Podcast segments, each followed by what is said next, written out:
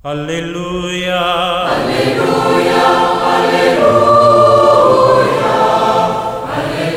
Hola, ¿qué tal queridos amigos? Sean todos bienvenidos a esta reflexión que hacemos domingo a domingo.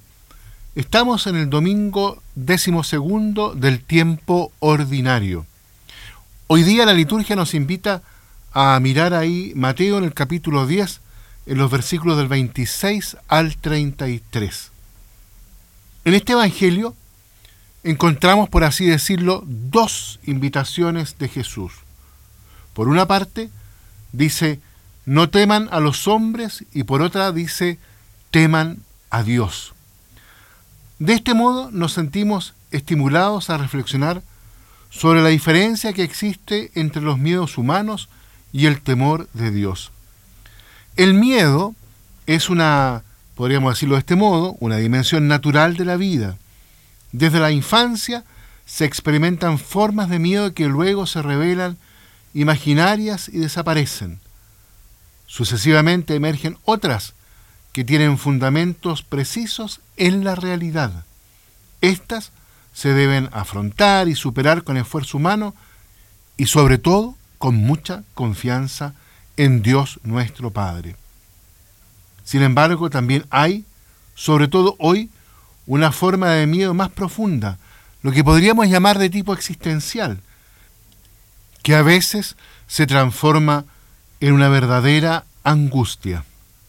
Nace de un sentido de vacío interior, asociado a cierta cultura, diríamos impregnada, por lo que podríamos llamar, o como se ha llamado, el nihilismo, tanto a nivel teórico como en un nivel práctico eh, generalizado.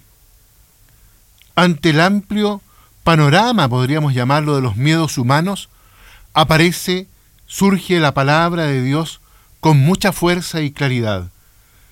Quien teme a Dios no tiene miedo.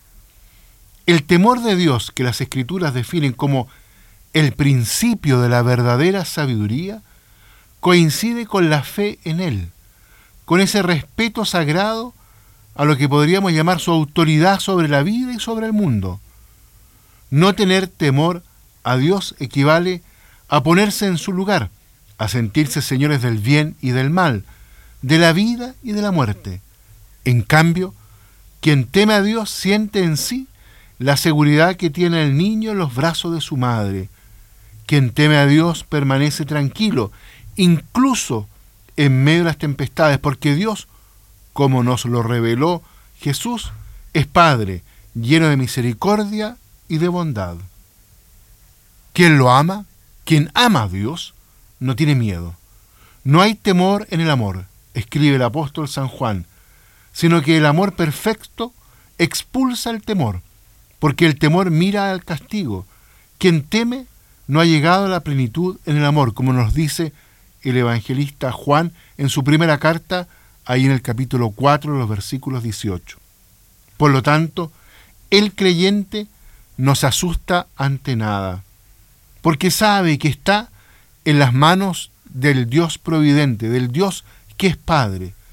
Sabe que el mal y lo irracional no tienen la última palabra, sino que el único Señor del mundo y de la vida, la palabra hecha carne, que nos amó hasta el extremo, muriendo en la cruz por nuestra salvación. Cuanto más crecemos en esta intimidad con Dios, impregnada de ese amor, tanto más fácilmente vencemos cualquier forma de miedo. En el texto del Evangelio de hoy, Jesús repite muchas veces el llamado a no tener miedo. Nos tranquiliza, como hizo con los apóstoles, como hizo con San Pablo cuando se le apareció en una visión durante la noche, en un momento particularmente difícil de su predicación. No tengas miedo, le dijo, porque yo estoy contigo. Por último, queridos amigos, este Evangelio entonces nos invita a renovarnos también cada uno de nosotros en esa confianza en Jesucristo, el Señor de nuestra vida, que nos llama a anunciar y a testimoniar su Evangelio, sin tener miedo a nada. Esa confianza nace justamente de la experiencia del abandono filial en las manos de Dios nuestro Padre.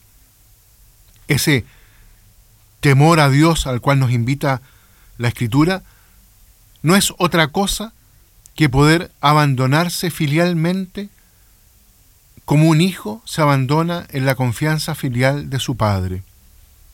Eso es lo que nos invita Jesús en este domingo. Abramos el corazón para que el Espíritu Santo pueda entre nosotros y cada uno ayudarnos, ayudarnos a cada uno a decir, Abba Padre, que nos ayude a poder dar ese paso de confianza, de abandono en este Dios que es Padre y Providente. Eso, queridos amigos, elimina, borra muchas veces esos miedos más profundos que están presentes en nuestro corazón. Bien, lo dejamos hasta aquí. Que Dios los bendiga a todos y a cada uno. Aleluya. Aleluya. Aleluya.